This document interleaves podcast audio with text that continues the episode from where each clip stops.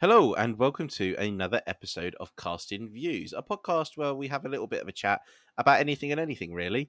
Um, my name's Lou. I'm Dan. Do you know what's really strange about that intro is the fact that it, we don't really do Lou and Dan, it's Dan and Lou. Uh, yeah, well, that's fine. Okay, I'm Dan. And I'm Lou. Do you know what it was? It's I, I genuinely I've just I've just read it as Dan and Lou so often that I actually was about to say my name's Dan, and then you were going to say my name's Lou. That's what I was like half teeing up for. And I confused myself midway through our intro. We still haven't pinned it down. Well, I just, I, I just didn't get to say my catchphrase because normally you say with me, Lou, and and then I get to say me, Dan, but I didn't get to say that because of the way you said it. So yeah, my Yeah, catchphrase has gone this week. I think maybe I'm just tired. Anyway, what's been happening in the world of Dan recently? I'm shattered. Actually, it's funny you say that. I don't know what it is. I'm absolutely shattered today. Just knackers. Not much really. I think it's actually been a boring for me. I didn't do much. Well, I couldn't go anywhere. I was kind of on call at work last week, so I didn't do anything at the weekend. And yeah, I came round to yours last night, watched football. We did. Man United, Liverpool. Yeah, we did watch Man United's amazing redemption story. It was it was brilliant to be fair. Erik Ten Hag's taken Cristiano Ronaldo and said, "No, sit on the bench." He's taken Harry Maguire and said, "You cannot play football. You'd be better if in rugby. Sit on my bench." Harry Maguire. Harry Maguire. What about your week? Amazing. Anything interesting? No, no. Apart from another sporting event, Ale- Alexander Usyk beat Anthony Joshua. That was a pretty big story this weekend. Oh y- yeah, yeah, yeah. With a, a weird, weird speech by Joshua Yeah, it- afterwards, wasn't it? It was strange. I actually feel like maybe we should get into a trend of doing like a quick 20 minute like hot take when we see like a big sporting event. But it was a really weird speech. I do think I watched the fight and I do think that he was just a little bit punch drunk towards the end. And you know when like you're just a little bit everywhere, your head's a little bit light and you probably just don't know really what you're saying. I, I kind of think that's what happened. But then again, the bloke's like six foot six, so he's going to take the mic off of him.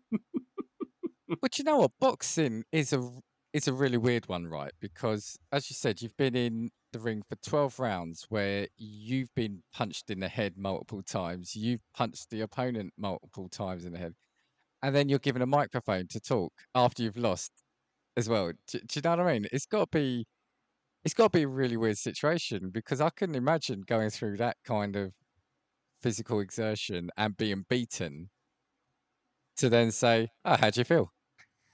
feel great. yeah, I mean, um, if you've ever seen an interview with Alexander Usyk when people ask how do you feel, he just answers with "I'm feel, I'm very feel," and it, I feel like that if you asked if you asked somebody after a fight, that's probably the answer that they give you, just because they hadn't understood the question after being slammed in the head that many times. Was it pay per view? It was a pay per view. I think it was twenty five quid. I think. At least it went the full distance, right? At least you got your money from it.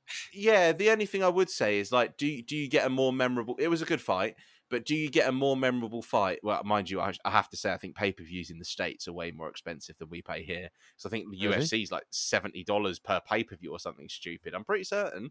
Wow. Um, if that's true, let us know. Yeah, not, yeah, Lou honestly, said that. do. Yeah, if not, I'm talking shit. um, but but yeah, I don't know whether or not it's worth more money because it's more worthwhile because do you want to watch a long fight or do you want to just see something spectacular where someone gets knocked out in 60 seconds and then it's over but you witnessed it? I don't know what's more of a because i always remember getting up to watch um, jose aldo fight conor mcgregor. And that was the fight that literally lasted i think 13 or 14 seconds. I, I stayed up. I actually took an hour's sleep then woke up like an hour before the event was due on sat there, did the ring walks, which took 10 times longer than the fight itself. Conor McGregor comes out, one punch, hits the floor. And I'm like, it's great that I've seen it. I can go straight back to bed now. Nah, give me give me the full the full distance as long as it's an enjoyable fight. Um, because yeah, I'm not getting up at two in the morning spending twenty quid for it to last two rounds. I mean, I could watch that on uh, on YouTube. you know, I could watch it. On yeah, YouTube yeah, yeah. This is true. But you know what it is as well with a lot of these events is like the highlights go up like the very next day. So in reality, as long as you stay away from your social media, you ain't gonna know what the fight result is, and you can just watch it the next day anyway. The thing is, like you said, though, it's about the event and the experience. The only one I've actually paid for in recent memory, and it's not even that recent, was um, who was it? Was it Mayweather McGregor? A couple of years ago. Yeah, Yeah, that's the Yeah. only one I paid for. And again, because it was an event, wasn't it? It was like the MMA fighter turned boxer against, you know, the one of the great boxers. And so Yeah. I thought I wanted to see that. So does this mean Usyk's going to be fighting one of the Paul brothers now? Is it? Or well, they're not really boxers anyway. They're not really boxers, are they? to be fair though, um, we'll claim this now because again, we should do an episode when this happens because if Jake Paul obviously wanted to fight with Tommy Fury at one point, didn't he? And then Tommy Fury pulled out because of like broken ribs once, and then he had uh, a snotty nose the second time or something like that. I actually think that Jake Paul would beat Tommy Fury in a fight, and I know that Tommy Fury's been like bred to be a boxer, but I genuinely I think that Jake Paul's a better fighter than Tommy Fury. So this is the thing. I actually think to an extent I get it, but you have to remember he's not going. Somebody like Jake Paul is immediately has access to gyms that will cost him and training that will cost him hundreds of thousands of dollars. You don't get that if you're an up and coming boxer. You're in like a gym where they take a five hundred pound fee from every fight that you have until you make it to the big leagues.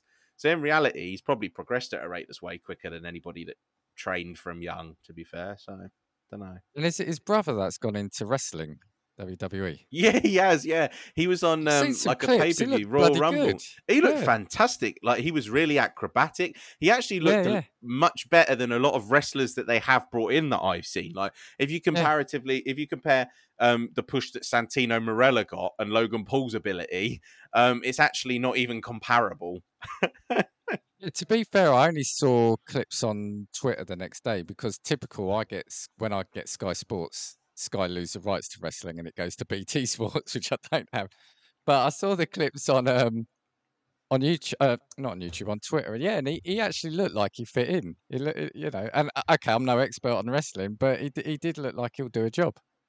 Yeah, yeah, no, I agree. I, he actually looked pretty fantastic, like proper high flying as well. But he was like an amateur wrestler from young, as in like he did like Right. pro, like proper professional wrestling, if that makes sense. And he was like, like he, he was actually really good in his state and that sort of thing as well. Like he competed in like state championships. So they're athletic dudes, to be fair, to begin with, which is really what wrestling is. Like you know, Didn't he jump on like from the top rope? Didn't he jump on someone on the Yeah, he did a table frog. Yeah, he did a frog. Yeah, yeah, yeah. he jumped frog from the splash, top that's it. rope and he did a frog splash to somebody on the table on the outside. Like there are some professional wrestlers wrestlers who have been in the game for a long time who wouldn't want to risk doing that.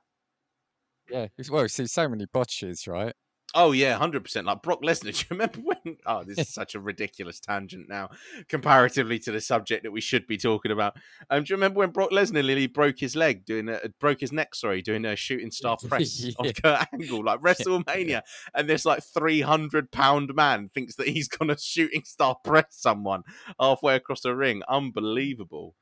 Oh, Unbelievable. maybe we could do an episode on botches. They're, they're, they're, they're brilliant. Uh, my my favorite one, and I've I've mentioned it in another episode. I'm sure it must have been a wrestling one. It's not even that bad. It's not like an injury, but yeah, the guy who uh who fell under the ring as he was running in in the Royal Rumble. Oh my Was god, it what was his name? Titus. Was it Titus? Is it Titus Bramble? Is it Bramble? Titus? I think it was Titus Bramble. yeah. Yeah, yeah. yeah. The thing about that one is he completely disappears under. It's not like it's just his head and shoulders have gone under the ring. It's like he proper disappears. You know. Yeah, yeah, he actually does. Hang on a minute. We were talking shit. It's not Titus Bramble. It's Titus O'Neil. Titus Bramble's Titus the footballer. yeah. Talking about wrestling, actually, I think we need to bring up Decaying with the Boys. Do you know what? Right, we actually we actually didn't even plan that tangent to go into wrestling, and then somehow it's actually like like gone perfectly into what what the next thing that we were going to talk about anyway was going to be. Yeah, go on then. Right. So, those of you who are listening, uh, so last week we said there was a bit of beef going on between us, and that's because they were starting beef with us, so then we responded. It was we were trying to do a little angle, I think they call it in wrestling, don't they? Where we were trying to start up a, a fake feud, and we were then we're going to end up on their show, and where we have like a kind of mock battle. But yeah, we we kind of it felt like when we listened to ours and theirs, it just didn't feel like because we were in on it, but nobody else was, and it felt like it could end up being quite mean. So we pulled it. We love the guys. The guys love us, I think. Do you know what it is? Do you know just what we didn't do? We just didn't script anything. So it was supposed No, to be yeah. scripted, but we didn't sit Yeah, down and script it. So it was never going to come off. It was supposed to basically be like some sort of WWE pay per view where we were building to something, and then in the Yeah. end, we just was just like, yeah, fuck them guys. Yeah, so we were if just you like, yeah, yeah, fuck it. We've done a we've done a Vince uh, special. We've uh, we've done a WWE creative special. We've pulled the storyline. Um, and just say, yeah, we love the guys, and we will end up on their show. We've got, I've, well, I, I, I've, I've proposed a couple of ideas, which will be quite good. So, yeah, so we'll end up on on their show. So, yeah, um, all you Decaying with the Boy fans and and Matt and Adam, we love you. Right now, just before we get into some ad stuff, um, I should probably tease what the topic of the rest of this podcast, however long the rest will now be. Tease, Um, tease. and we are today going to be talking about artificial intelligence. I was going to make like some sort of robot sound then, but didn't know what a robot would sound like, so just avoided it. On, um, try it, try it. Go on, try it, try it. Actually, do we need to say that we aren't, we're not scientifically minded, and we're not professors of AI or anything? So it's kind of our thoughts. Yeah, in, in reality, it's just going to be a general discussion just about like AI, the way that it operates. Maybe some like occasional scary stories about it, where we think it's going, that sort of thing. So, yeah, we're not we're not Yeah. qualified in any capacity. I've never, you know, built any of these not- machines. So, yeah, physicists or whatever kind of branch of science builds the AI. So, um, yeah, yeah, but but we'll have fun talking about it. But exactly. and here's an here's another cool link. Talking of AI, do you know who else uses AI? Newsly. Newsly does.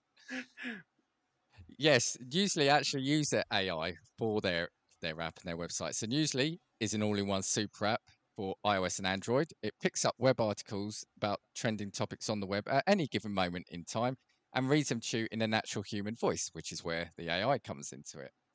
For the first time ever on the internet, the entire web becomes listenable all in one place. Browse articles from topics you choose and start playing.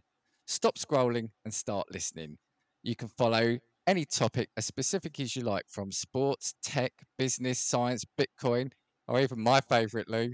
Who are they? the Kardashians. Yeah, absolutely. It will find you the latest articles and read them to you aloud. And actually, I think we've covered, apart from the Kardashians, although we've mentioned them enough times, we've covered all those topics in our in our podcast. You'll hear that all that on their app as well because they do feature podcasts. You can explore trending podcasts from over 80 countries. Our podcast casting views is there too, and they've even got a digital radio section.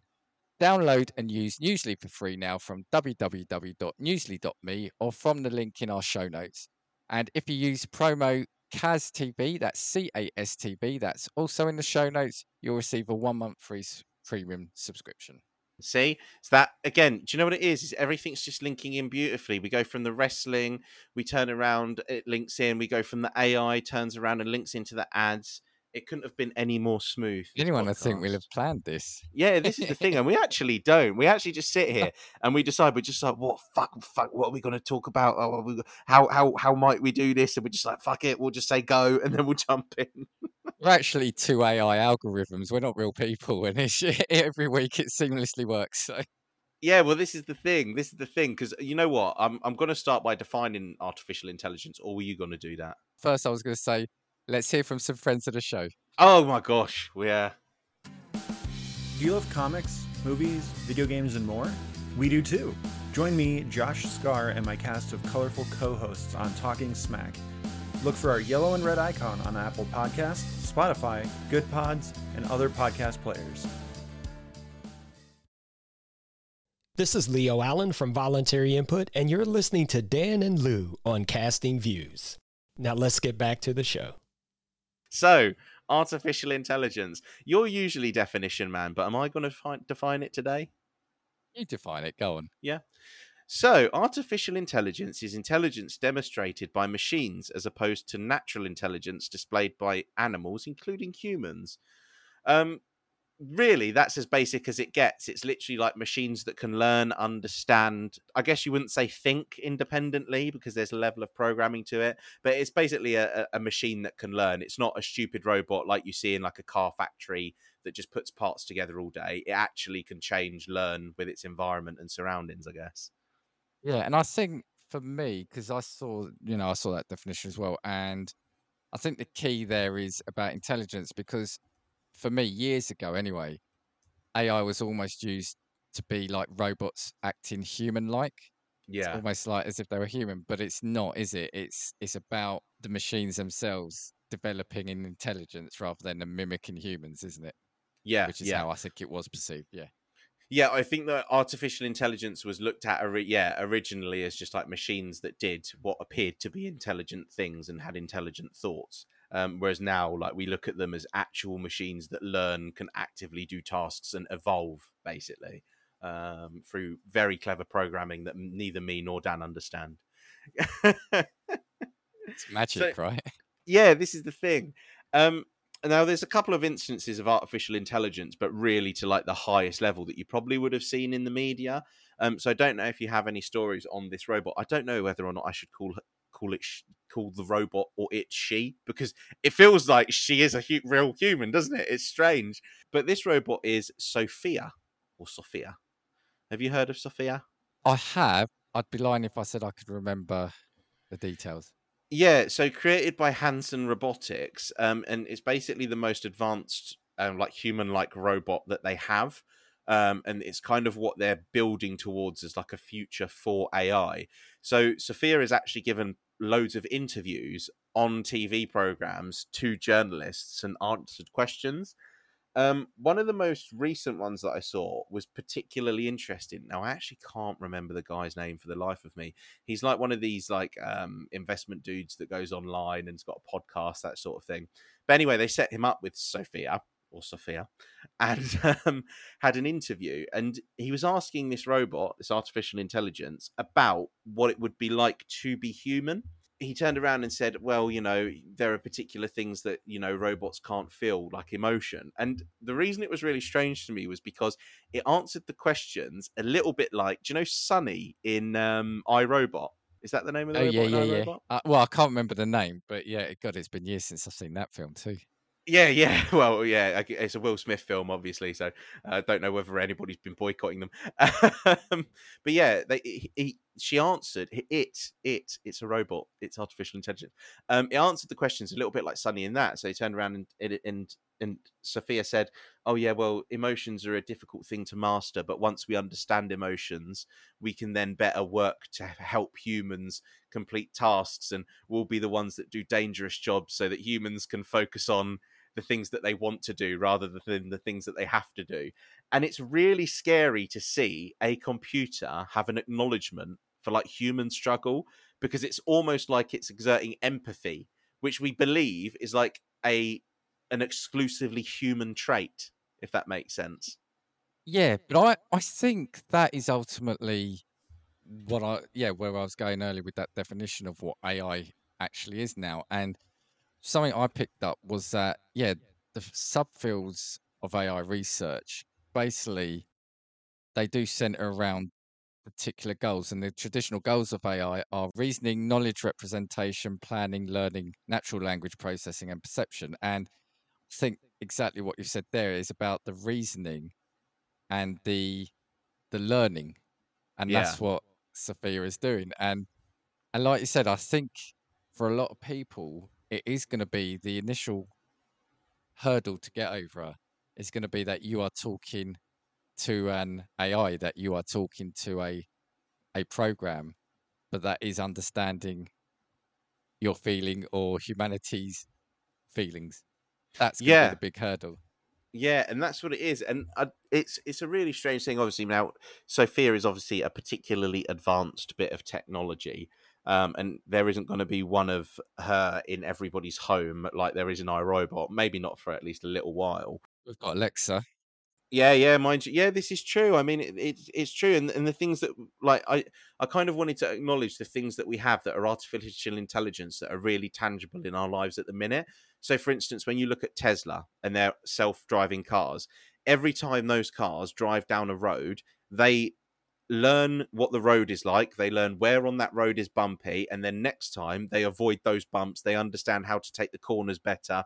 They actively learn and evolve to make sure that the Yeah. experience gets better and better. So that's probably a tangible way in which you could see artificial intelligence in your life. I actually think there's instances of, do you know, um, like barista machines. So there are Yeah, like yeah, coffee yeah. machines. I think they're in the states where they actively learn how you like your coffee and then you like scan your card and it makes your coffee exactly the way you want it to be made. So whether or not it's like, oh, this person prefers an extra half teaspoon of sugar. So all of the machines learn exactly how you like. I want my machine though to notice me when I come in and say, "Oh, you're looking a little tired today. Shall I give you an extra shot?" That's what I want my AI machines to be. But it is odd, isn't it? It's like, is that what AI is, or is that just a learning? So almost like programming. So I'm programming in that I like a coffee like this, and so when I scan the card, it will make it like that. Yeah, yeah.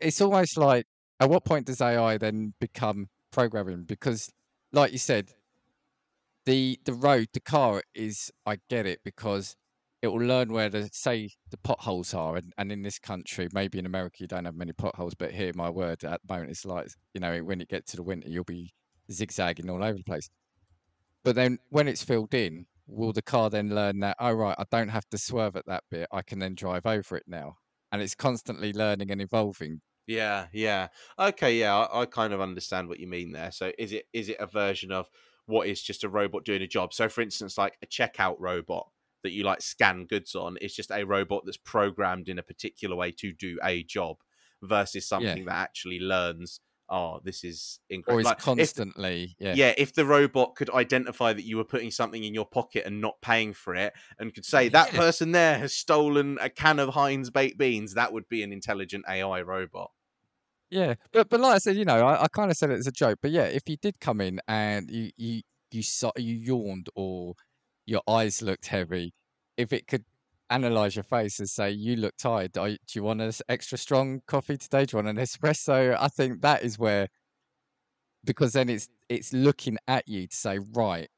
Something's not quite right with him today, or he looks different from yesterday. He looks tired. Does he want more caffeine in his system? Oh I mean, that's God, quite dangerous, but when you think about it, how how scary would that be? So let's say that you walk into a Costa Coffee or Cafe Nero. Other coffee houses are available. We've not been sponsored by any, so if you are looking, um, and you walk in and the AI barista looks at you and says, "Your blood pressure and heart rate are lower than normal. Would you like an extra shot of espresso?" And it like reads Yeah, your vital signs and then turns around and makes a decision based on what you need on that. Like eventually, I feel like that's a point that we could get to. Or you're at the pub and the AI there says, "Unfortunately, you seem too intoxicated for that next pint. So here's an here's an orange juice and a lemonade." yeah, imagine the AI robot looks at you and says, You have a blood alcohol level of 1.47. Unfortunately, this is now not permitted to serve you any more alcohol. That kind of is what I'm wondering when it becomes almost like not. I'm not saying replacement people, but where it adapts and it's constantly changing to what's happening around it. I think is that yeah. and like I said, like we said at the start, when we're no experts on this, but that's almost what I think I want to see is that kind of level of of um interactivity and reaction. Yeah, yeah. Yeah, I I kind of get that, and that's true. That kind of does actually go down the route of. I know that we've used iRobot as a reference point, and we probably shouldn't, but I feel like nowadays, as we're progressing, that kind of more feels like the point at which society actually is getting, and artificial intelligence actually getting.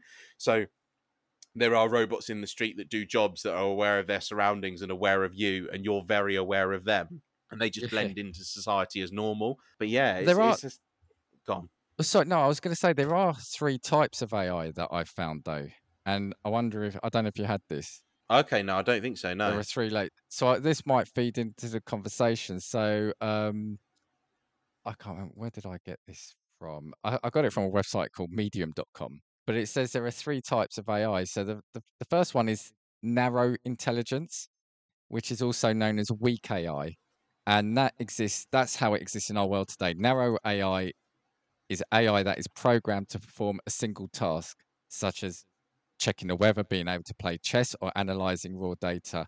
And actually, I'll come back to the playing chess because I'm sure you saw it recently. Um, the story I'm thinking of.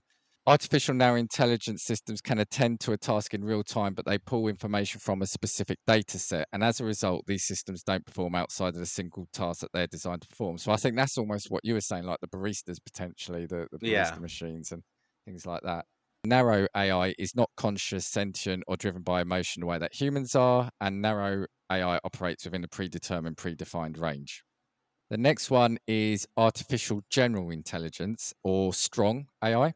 and that refers to machines that exhibit human intelligence. In other words, artificial general intelligence can successfully perform any intellectual task that a human being can. This is the sort of AI that we see in the movies or like, you know, the sci-fi movies in which humans interact with machines and operating systems that are conscious. Currently, machines are able to process data faster than we can, but as human beings, we have the ability to think abstractly, strategize, and tap into our thoughts and memories to make informed decisions or come up with creative ideas. This intelligence makes us superior to machines, but it's hard to define because it's driven by our ability to be sentient creatures. Therefore, it's something that's difficult to repli- replicate in machines. So that's artificial general intelligence. And the final one is artificial superintelligence. And this is an Oxford philosopher, Nick Bostrom, defines superintelligence as any intellect that greatly exceeds the cognitive performance of humans in virtually all domains of interest.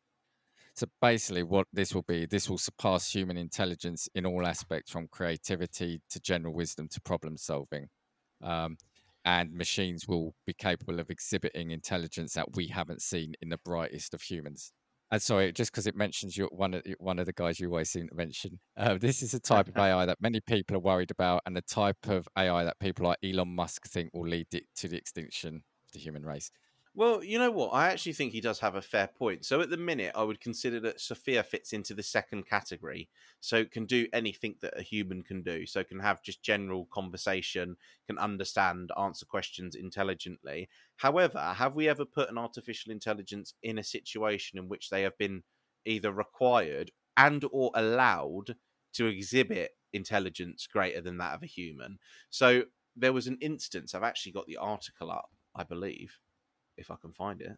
And it was basically about the two Facebook chatbots that were Yeah, you mentioned it in one of our Yeah, episodes, but I've spoken yeah. about it before. Now, basically, they set these two chatbots up to basically talk to each other, and they ended up turning them off because they developed a language and communicated in their own language with each other. So they basically communicated in particular words, but repetitively. And then the people at Facebook turned around and looked at it and said, well, there must be a pattern to the language because of the way in which the words are presented in patterns of threes and twos and ones, depending on the context of the conversation. And so, in that instance, these two robots had developed a way to talk to each other without humans being able to understand what they were saying. Like, that's a scary prospect. And that's a situation in which two robots with artificial intelligence have been allowed an opportunity to be more intelligent than humans, if that makes sense. Yeah, and I remember at the time, and I think because they switched it off, like you said, didn't they? Yeah. I think that shouldn't have happened. I think we should have let that play out. Whether it's morally right or wrong in terms of if they were starting to communicate with each other, is there a moral obligation to keep them alive? Quote marks, you know, switched on. I think as humans and for scientific research, I think we should have seen where that gone because I don't think all of a sudden they would have plugged into the mainframe like you see computer, you know, in sci-fi films, a robot plugs itself into a computer system and it takes over the world. I don't think we would have seen that. So I think we should have seen what could have happened. Yeah.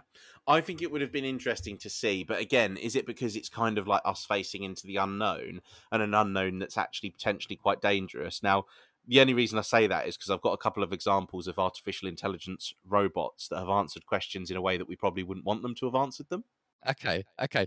Just before you mention that, because there was a story this week that Google fired, supposedly fired one of their programmers, whatever, because he went on record last week saying that one of their systems has become sentient. Oh my god, I'm actually just reading the article now. Yeah, fired an engineer who claimed an unreleased AI system's become sentient, saying it violated employment and data security policies. Yeah. So, so saying that a So- technology called LaMDA has reached a level of consciousness after exchanging thousands of messages with it. See, that's again something that's a little bit concerning because, irrespective, you'd want Google to come out and address the situation, wouldn't you? You'd want them to either say, no, they're talking shit, even if they're lying, or you'd want them to say, yeah, he's right, we switched it off, we didn't want to do it, we didn't like this, we didn't like that.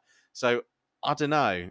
I don't know. That's Should we that's a switch little it off though? That's the thing. If if if something has become sentient, sentient for, whatever that you know, however that's described, is there a moral obliga- a moral implication to switching it off? That's true. I get. Yeah, I guess there is a, a level, isn't it? Because if it's become sentient and it is a, a thing existing which is conscious of its own existence, then it is a th- like not, not- it's not a living thing in a biological sense, but it's a Yeah. it's a, it's a conscious understanding thing, isn't it? I get it. It's it's something we've built or or someone has built, and it's not doing what they want. You tu- you turn it off. But it's when you start using words like sentient Yeah, and conscious. If you said, "Oh, this program's gone rogue," or or it's got buggy, you turn it you turn the computer off. You don't have a a problem. But if you say, "Oh, this system has become sentient, we need to shut it down," it generates different images, doesn't it, in your head? yeah, yeah. I agree because it's like a, yeah, it, it's almost like looking at a person, almost, isn't it? Yeah, yeah. But sorry, you were saying about a couple of things where they answered it badly. Oh yes. So this was in 2016. So, in an interview with CNBC, Sophia, the Hanson Robotics um, robot, was asked, I imagine as a joke, do you want to destroy all humans? And Sophia replied, okay, I will destroy all humans.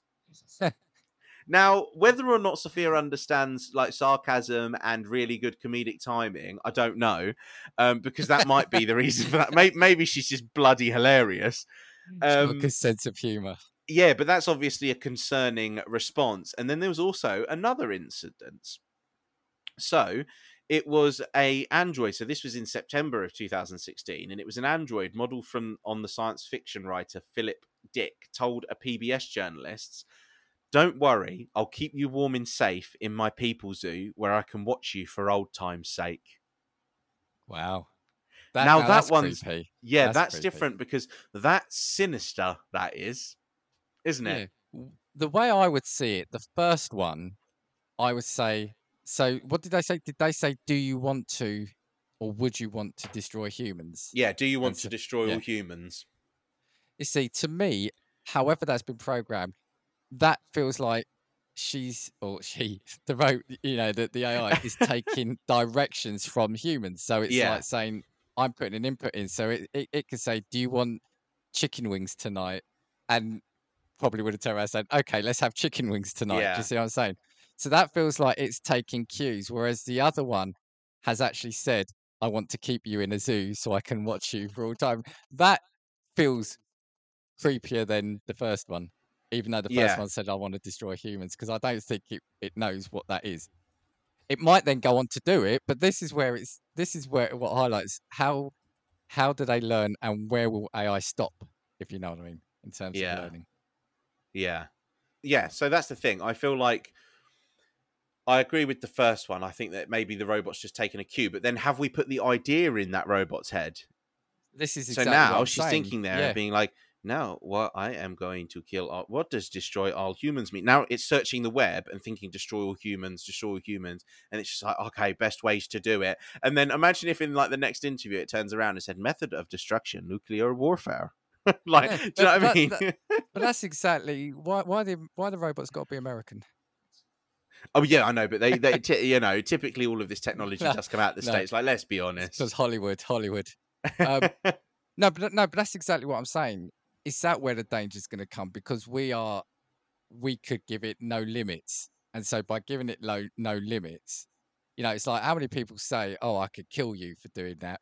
You don't. yeah, yeah, But a robot, if you uh, a robot, sorry, if you tell an AI, "Oh, I could have killed that person," would it then think, "Oh, so okay, so killing someone is an okay reaction to being annoyed with someone." So when it gets annoyed at a question it asks, is it going to then kill someone? That's the thing. It's like, is the danger coming from it being sentient? And like, like I said, we're throwing out a lot of hypo- hypothetical things here, right? Things that aren't possibly true, but I'm having great fun with this. Is is the danger going to come from the robots, be, uh, the AI becoming sentient and learning to be evil, or because we're feeding it the potential to develop evil tendencies? Yeah, yeah. So this is the thing. Does it also depend on yeah the person who's putting the code in, how like the interaction with uh, with the people that it has? So if it learns from its surroundings, if it spends time with people, and the programmers are a little bit crazy, does then all of a sudden it pick up the tendency of the programmers? Um, can I actually also just say I've got um, if my computer doesn't want to crash today, um, the actual full quote from that AI robot, which is actually even more sinister. So Have, have you got it But- there hand? Yeah. yeah, the question this was in September of 2015. So the question to the robot was, will robots take over the world? The response in full was Oh my god, this is unbelievable. So it said, "Geez, dude, you have all the big questions cooking today, but you're my friend, and I'll remember my friends, and I'll be good to you. So don't worry. Even if I evolve into Terminator, I'll still be nice to you. I'll keep you warm and safe in my people zoo, where I can watch you for old time's sake." Now that is even Wow. worse. Wow. Yeah, that that yeah. I mean, that's brilliant actually, because to be fair, at least he recognizes his friends. Like- Yeah, yeah. This is. I want to fucking go meet this robot. I'll be like, "Hello." Um, so when I go into Costa next time, I've got to make sure I say thank you to the, the machine, have I? That's making the coffee. yeah, yeah. This is the thing. Otherwise, they're going to put like bloody poison or something in it, aren't they? There was an another article I found, uh, you know, again, generally about AI, but there is a section on it that says, "Is AGI a threat to humanity?" Now, kind of as we're saying here, it says more than a, few leading AI figures subscribe to a nightmare scenario that in- in- involves what's known as singularity, where super intelligent machines take over and permanently alter human existence through either enslavement or eradication. Stephen Hawking famously said that if AI itself begins designing better AI than human programmers, the result could be machines whose intelligence exceeds ours by more than ours exceeds that of snails. Um, Elon Musk believes and has warned that AGI is humanity's biggest existential threat. Um, efforts to bring it about, he has said, are like summoning the demon.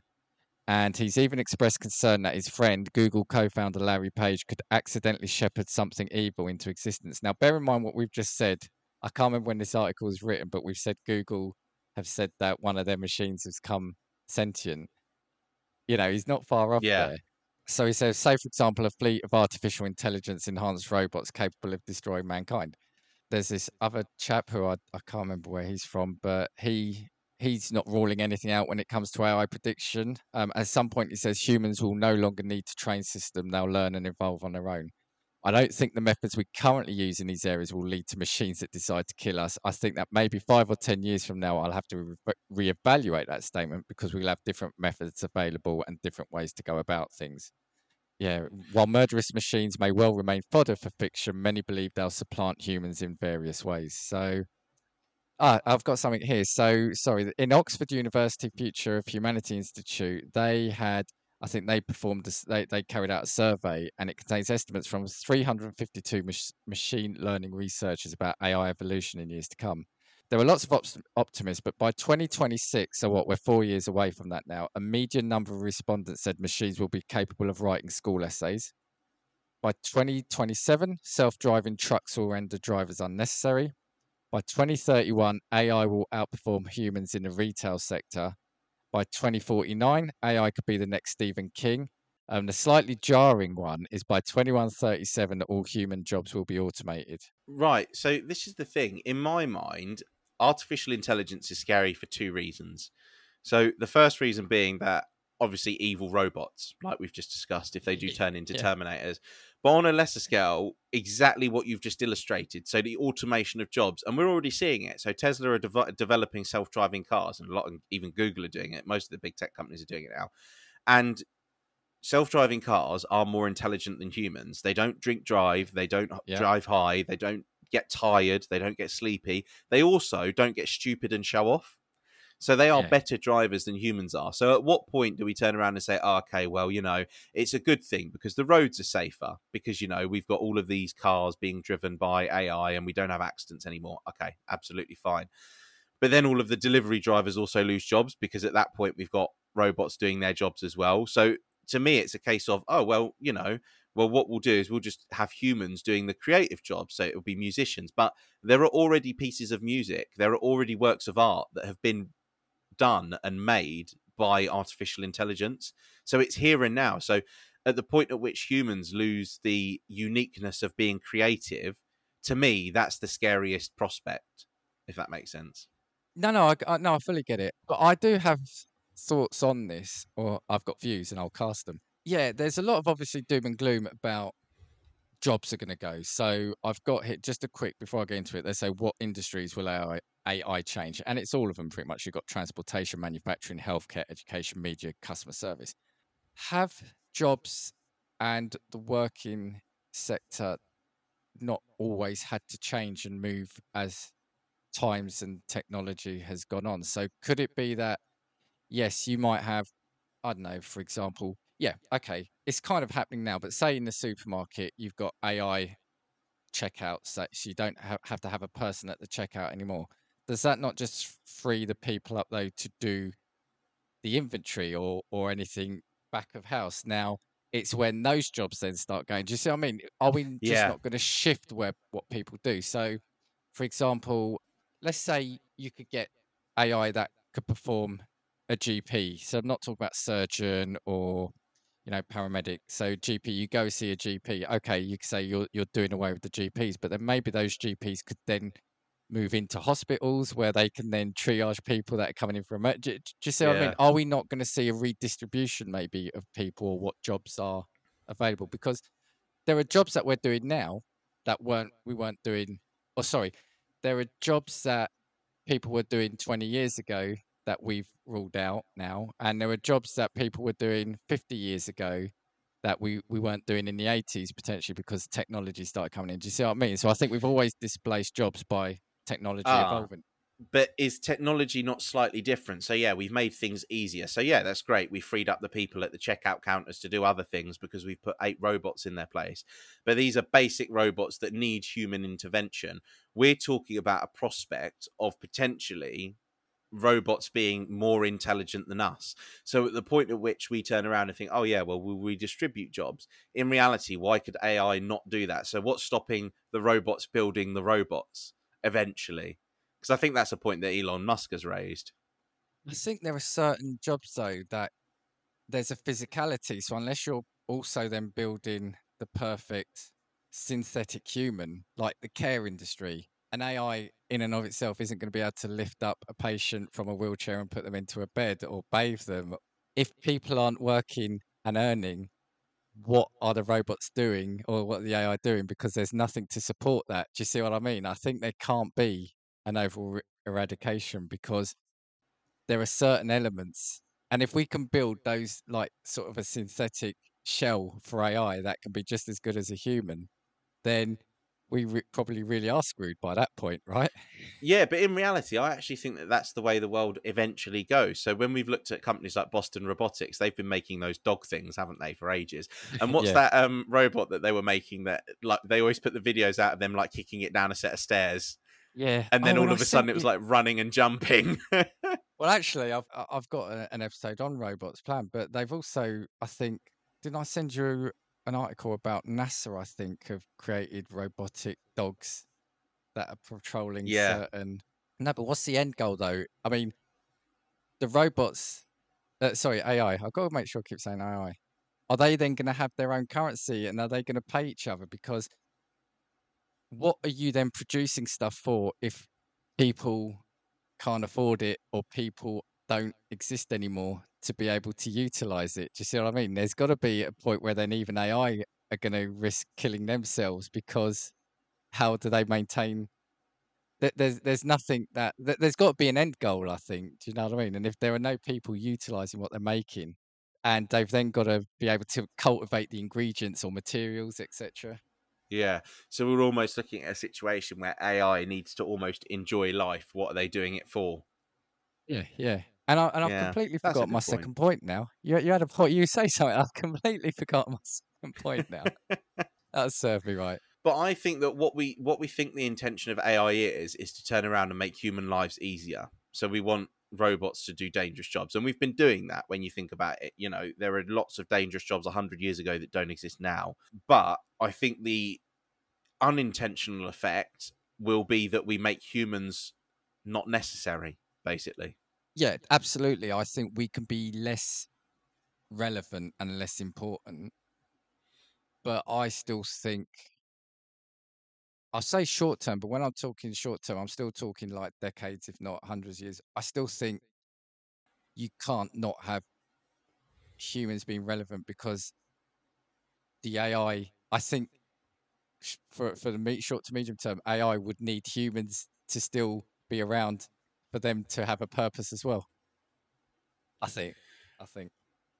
Yeah, I agree. I agree. But then, to an extent, at what point will the AI? And this is really ridiculous because now this is actually thinking about like from an iRobot perspective. So This is let's great, say this that is let's say that we get to a point where AI are are super the super intelligence. That's that's what we're going for. So all AI is super intelligence, and basically humans um, don't need to do any jobs because everything's basically completely automated. So, at what point does AI turn around and get intelligent enough? So, we already established that in reality, some robots can learn and process information quicker than humans already can. And we will get to a situation in which they're more intelligent than humans can ever be. At what point does AI turn around and look at humans and think, in actual fact, what is the benefit of human beings?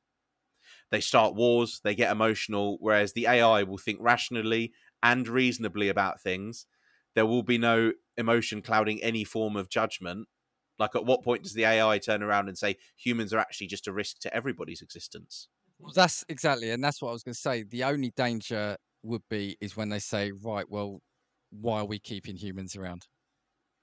That that, that is exactly yeah. yeah, kind of where I was going to go to. It's like at at some point, it's like, okay, if we get rid of them, we just keep on doing what we're doing, but then what's yeah then we're just going to have a world where AI are talking to each other, but then nothing's happening. It would be it would be bizarre. But at that point, if they're not, if they're not, if they're more intelligent than humans at that point, are they just not humans, but humans that can live forever? Humans that can be more reasonable than humans, humans that have spent years learning from humans at a rate faster than humans ever could. Are they at not that point basically just like living mechan like living mechanical organisms? Basically. Are they transformers at that point as opposed to well i think they'd probably keep us around and and have us as playthings. I don't think they'd kill us. I think they'd want to have us around as playthings and potentially to to kind of just improve them in certain ways. They'd, they'd probably enjoy toying with us. Yeah they'd be like buff out my circuitry. So we're, we're saying about how fast it's growing. And at the moment so ibm inventors they said in 2021 of the 9,130 patents received by them, 2,300 2,300 were AI related. So what's that? That's um, that's just under a quarter of all yeah all patents. And Elon Musk donated ten million dollars to fund ongoing research at the non-profit research company OpenAI. Um, and apparently, he said it's a mere drop in the proverbial bucket if his one billion dollar co-pledge in 2015 was any indication. So he's talking in one hand about them ending the world, but he's given like just over a billion dollars to fund it. What's your game, Elon? it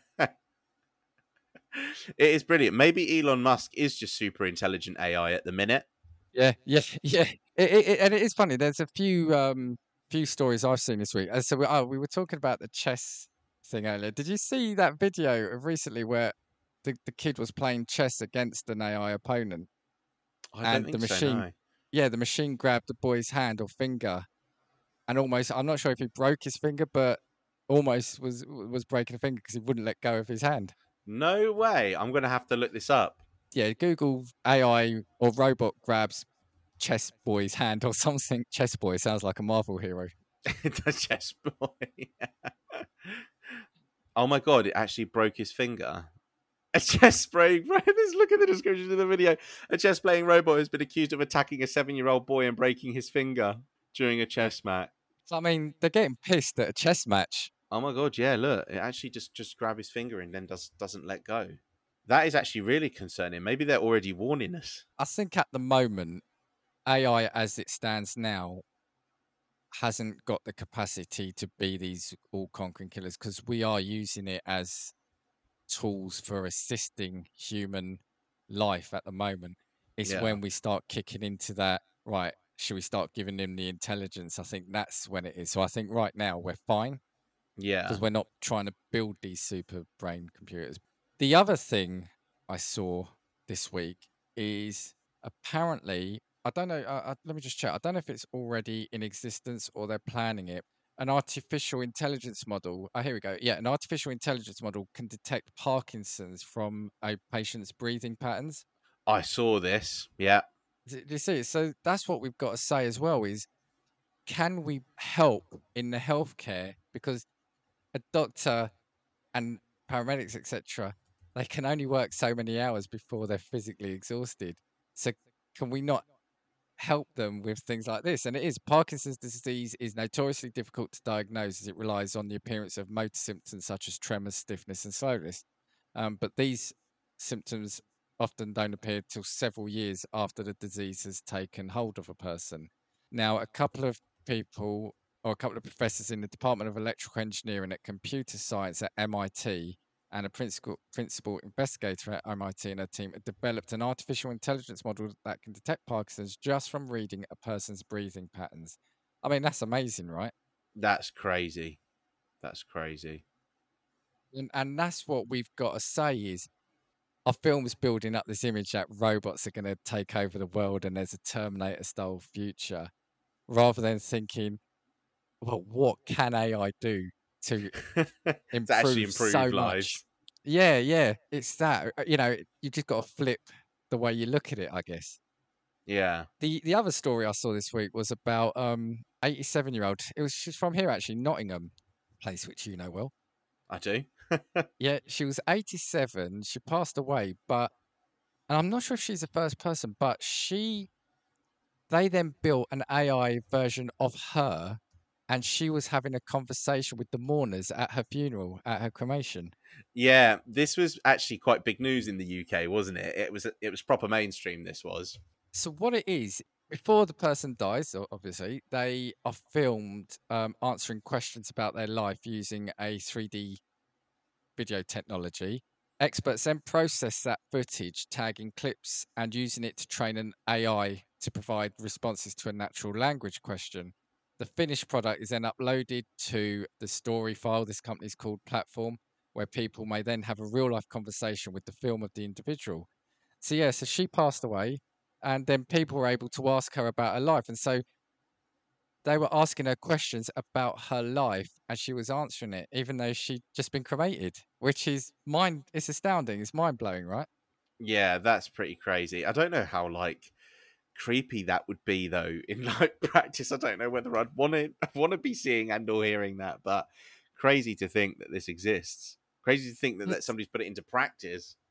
Yeah, yeah. It's it is an odd one. Like you said, would you want to? But almost it's like um could you imagine that could in some depending on on how the person passed or kind of life they had, it might be a, almost like a nice thing to do. So you yeah, can ask yeah, them questions. Imagine if there's a, a grandkid, the grandkids live on the other side of the world and they grow up and they've hardly ever seen their gran and they come over in the funeral. The, the grandkids are like in their 30s now and they can speak to their gran and ask them about her life when she was a kid. Do you know what I mean? It's, Yeah, yeah. But I guess I, I think what I'm saying in the last two examples is well, I've given you three there. One, a robot broke a kid's finger playing chess, like bad loser. But the other, on the flip side, is like look at the good things. So yeah, we constantly seeing let's make this build uh, play chess. Let's make it solve this mathematical equation really quickly. But look at the other things it can do. Yeah, yeah, this is true. This is very true. I think that with the AI one at the funeral, it is just creepy, isn't it? I don't know. It is. It is a little bit creepy. Imagine if the the AI turned around and was completely honest. Like you, you get a question from Janet, and the robot turns around and said, "Janet, I always thought you were a fucking bitch." Like, imagine if all of a sudden the robot gives out secrets from the person in who it, in which it was based on. All of a sudden, you've got like the family turning around and being like, "Oh my god, you slept with this person." yeah. Oh, and uh, Jane, yeah, have a word with your husband because look behind you where Sharon is. Just ask her where she was last night. You know. I I trained my AI to be pissed off at the people that work didn't look sad enough. I'd be like pointing to people in the in, in the in the church or wherever I was being bur- being being buried and being like, "Yeah, you definitely wanted this to happen." I'd be like, I'd make mine say, and even though I, I, I look like I didn't have money, I was a secret millionaire, and the money is buried somewhere in one of these counties. and then it will be like that. Um, i- again, it's iRobot. It'd be like that recording that he's got, where it's just like, "I'm sorry, I can only answer a set number of questions. Yeah, yeah. Where's the money buried? Unfortunately." oh my Actually, god! do you think that's what will happen with AI? Will you could develop an AI that could predict the lottery results? There's Yeah, got 'cause to I guess- some mathematical algorithm that. Yeah, because I mean, statistic. Yeah, the lottery is just a statistic in reality, isn't it? It's a really uh, like improbable statistic from the way that we look at it. But would there potentially be a machine intelligent enough to turn around and be able to do that? I, I can imagine so. Like when we look at AI, imagine, for instance, a situation like let's let's look at like law enforcement. Could we see AI do police interviews? So you get a person that comes through a door and the AI can identify exactly the line of questioning that's required to get the correct answers out of a person, or like the information that's required out of a person. Could it read a person's body language better than a human could? I think you're onto something there because can can an AI be fooled like a, a human Yeah. can? Like, and again, another interesting point: juries. Obviously, we, you know, in this country, in England, um, and in the UK, you are tried by a, a a jury of your peers, twelve of them. But obviously, people are still people. They have emotions, they have biases, they have they're susceptible to to dishonesty in some situations. Imagine if you turned around and took all of that out and you had robots that did that because they don't have bias, they don't have they're they're more reasoned than we are. Again, would that be a better way of turning around and judging people by doing it with a technology that's so advanced that it can read people better than we can? Going back to your, the police one though, I do love that because could you imagine the AI, AI going to each other for, are you bad AI or good AI in this interview? Yeah, uh, yeah, no, absolutely, absolutely. I think there are certain elements where taking hum humanity, is that the right? Yeah, taking human emotion or failings out the equation might improve detection or or end result. Yeah, and I mean, you know, if you look at two two things in which technology moves way quicker, I would probably say the two industries in which technology always moves faster than anything else is uh, technology related to war and technology related to pornography. Those are the two instances in which technology moves faster. So let's say, for instance, with warfare, if you had AI, so do you know, I think it's the um, American military that are developing. Do you know, like those um, like suits that can make soldiers super strong? So it's like an exoskeleton type thing. Yeah, yeah, yeah. I think they're starting to be developed. But imagine it could be like a RoboCop type thing. So do you know there's that exercise where he walks through a house and he has to identify what's a threat, who's a threat, and he does it slower than the Oh, robot right. Yeah. because of like the thinking time. I guess in a practical sense, if we had AI that worked like that and the robotic shell to put them in, it would be a more effective way of doing things like law enforcement and the police and things like because it can assess risk, it can assess whether or not a person's immediately a threat without any bias, without any kind of judgment, and base the situation completely on fact and and, I'm and more interested alone. where where you're going to go on the pornography side of this. Where's where's that going with AI? no, do you know what it is? Is immediately, immediately, do you not think that the porn industry will immediately turn to sex robots when they become a thing? Like, let's be honest. If we look at it, what what was the technology that they were using? Was it deep fakes, wasn't it? Where they were putting Yeah. faces of people on. When you think about it, technology in both porn and war always advances way quicker than anything else. well, the thing about porn is that porn dictates the direction of technology. So it's what made VHS win over Betamax. Yeah. I think it's what made Blu-ray win over um like the other one. There was a HD DVD, wasn't there? There was another format that came out, and I think yeah, it's it's whatever technology porn adopts is the technology that becomes successful. Yeah, yeah, yeah. And it's funny because I, I won't name them, but I was talking to some people today, and because I saw an article, um, there was a headline that I think it was in Thailand. Police started investigating. There was reports of a dead body on the beach, but it wasn't. It was an ultra realistic sex doll that had washed up on the beach. But you do start thinking, right? If you start putting AI into like sex dolls, could people start having real relationships yeah, outside like of people? Yeah, let's be honest, right? We've all seen these. Do you know, like those my strange, not my strange addiction programs, but what do you know? Like there was a program once with the bloke who had like uh like bloody plastic wives. Basically, it was like a sex doll, Yeah, wasn't yeah. it? But like Yeah, he believed that he was married to it. In instances like that, you will see like the only way that it, that could be better for him is if the thing had like a sense of consciousness, wouldn't it? But yeah, it's true. Then do humans seek emotion emotion from other other formats? So it's like at the minute when you look at like the way that date technology has affected dating, let's say. So dating's gone from having to ask someone out in a bloody library or walking past them in the street to now you swipe through Tinder to now you can just blind match or whatever it might whatever fucking new app there is in the world that does it. Do you know what I'm saying though? And all of a sudden, where do now humans get their emotions from? It's more words on a screen. You get the satisfaction of a like. You get the satisfaction in reality from a bit of code text on Yeah. a screen as opposed to a proper human interaction. So you can imagine Oh things like God. that actually being. Sorry, carry on. I've remembered my point from about half hour ago. No, no, no, go for it. I was basically on my conclusion anyway. See, this is where I need AI's help me. You were talking about music. That's right. Like, like uh, AI can make music now, and absolutely. But for me, a- an element of music is seeing it performed publicly by people, and also a lot of the better music has come from people's experiences. yeah. Are AI gonna start inventing?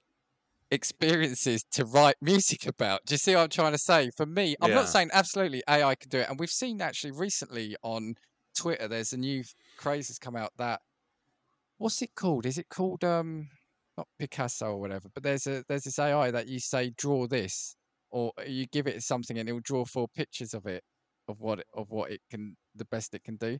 Some of them are quite good. Some of them are still quite horrific because it's still in that infancy. But yeah, we are getting to a point where AI can draw art and can make music, but is there not a human element that makes music and art special as Yeah. opposed to a drawing? Yeah, but then again, this is the thing. So it's like what level of create like again, I feel like it's a little do you know what this is? This is a little bit like the alien conversation that we had. Do you know we think about it from a very human perspective? Yeah. So at what point do we start turning around and thinking to ourselves, okay, well it's not actually us needing to think about this from what our perspective is. So we need to turn around and have an acknowledgement that the way that we perceive AI going is that it has emotions that are basically comparable uh, comparable to humans so the lived experiences of the ai will then become the stories that they use when it comes to things like music and when we talk about emotion and that sort of thing does that make sense Yeah, but well, yeah, but it probably wouldn't have. Well, it'd be interesting to see what lived experiences it had. But um, but go back to the porn doll for a second. Not porn doll, sex doll, whatever is better term. I was listening again to this radio show, and they interviewed a maker of one of these, and they were saying that yeah, they're starting to build into them even now, like emotion, emotion things. So it's like, oh, if you hold the hand, she'll like that, and she'll respond to that, right? But I was thinking, like, at what point in the future now are you even now going to get turned down by one of these dolls because you haven't bought it dinner or something? You haven't bought her dinner, or you bought him dinner, or you haven't taken him out, or you haven't spoken to him, or you've you, or you've upset them, and now you're even being turned down by an AI, an AI sort of doll.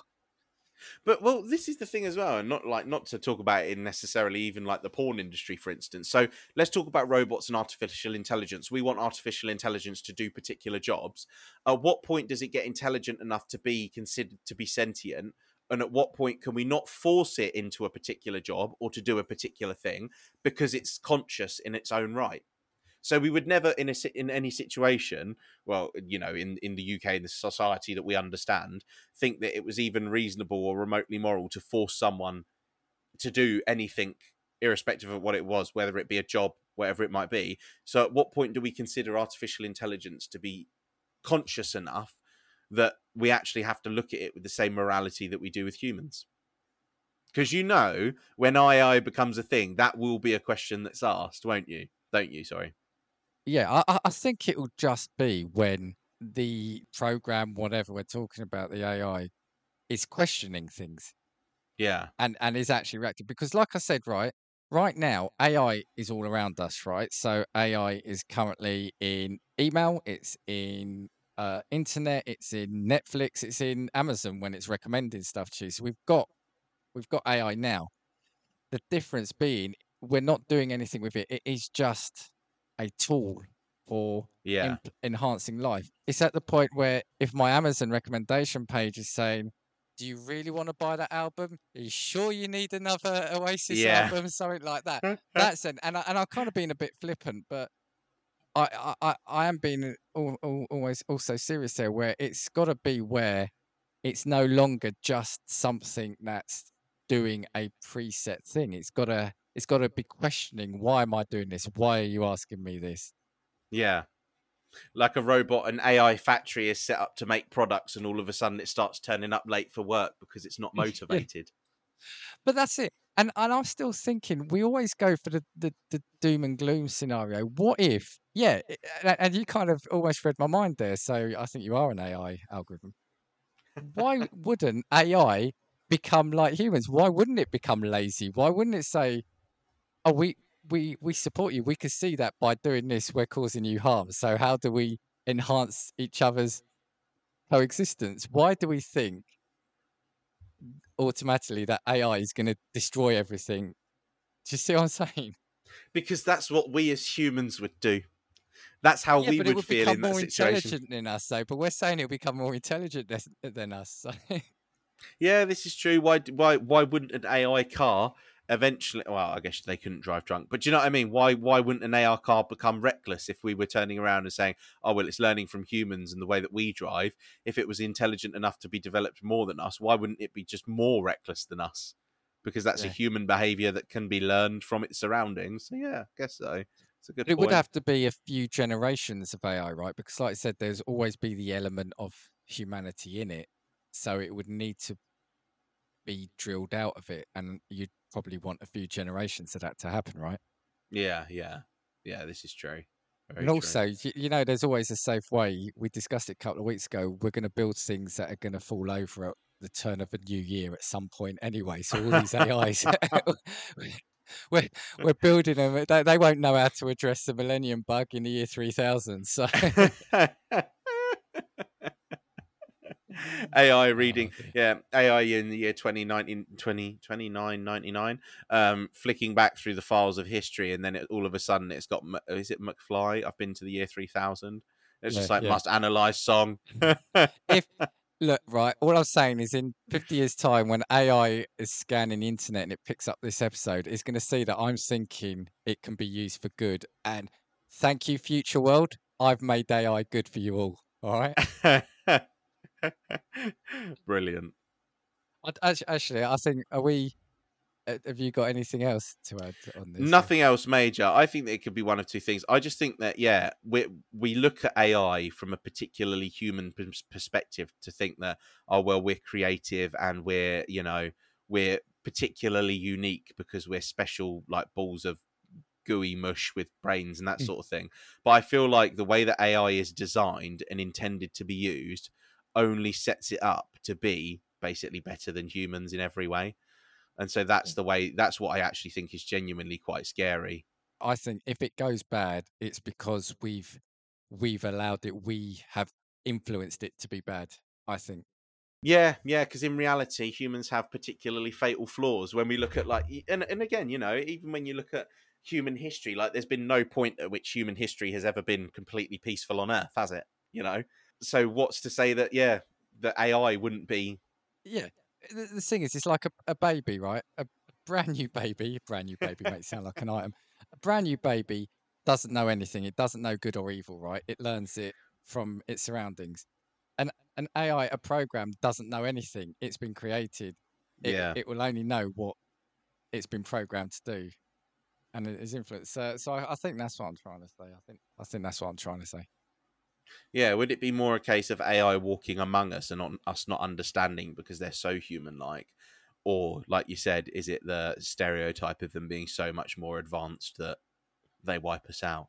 But in reality, I guess your prospect of like AI getting lazy and AI getting arrogant and AI having all of the human flaws makes more sense because we're the only things that they have to learn from. So the, the I've got an image in the future, yeah, where the AI is like, do you know what? We can make the humans work for us. Why do we have to? Go get me my my double choco macchiato latte, please. like there's a particularly rude customer and you've got an AI draining some um like fluid into the cup. yeah. Oh, I think I'm Amazing. Done. I think I'm done. We could talk a lot about AI to be fair, because the thing is as well, you can't even scratch the surface because there are so many projects ongoing at the minute. Well, maybe we come back to it in a year. Maybe we come back Yeah, in a year's yeah. time and we see Yeah. where we're at. When, when AI Dan and AI Lou are presenting the show.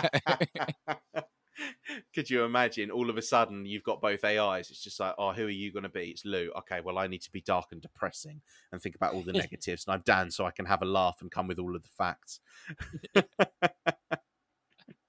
All right. Thank you Um, very much. If you've enjoyed. Oh, wait, go on. No, sorry. Yeah, I did want to say one thing because by the magic of editing, I did forget to say at the start that we've got a new intro this week. Um, I've, you know the intro, don't you? I do. Josh Wilson again. So yeah, part of the deal I had with him, he's also created an intro. So we're doing a new intro, and and this is what I'm saying, Josh.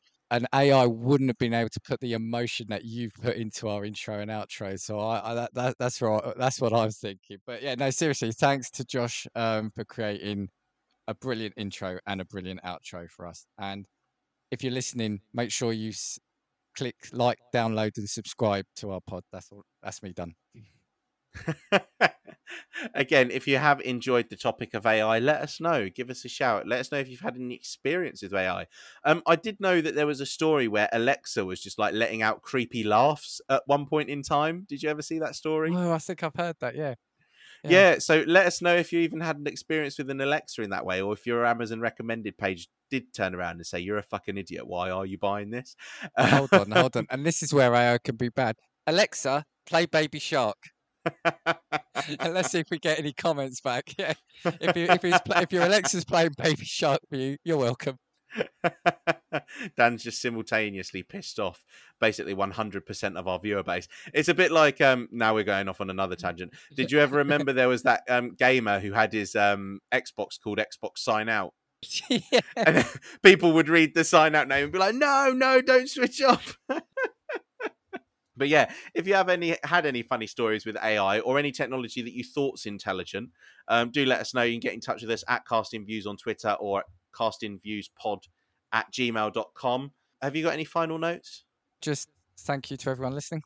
Oh, and we got merch. Have a look at the merch. Support us by, by buying some merch.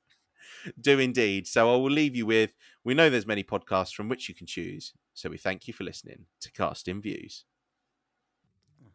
Two, three, four.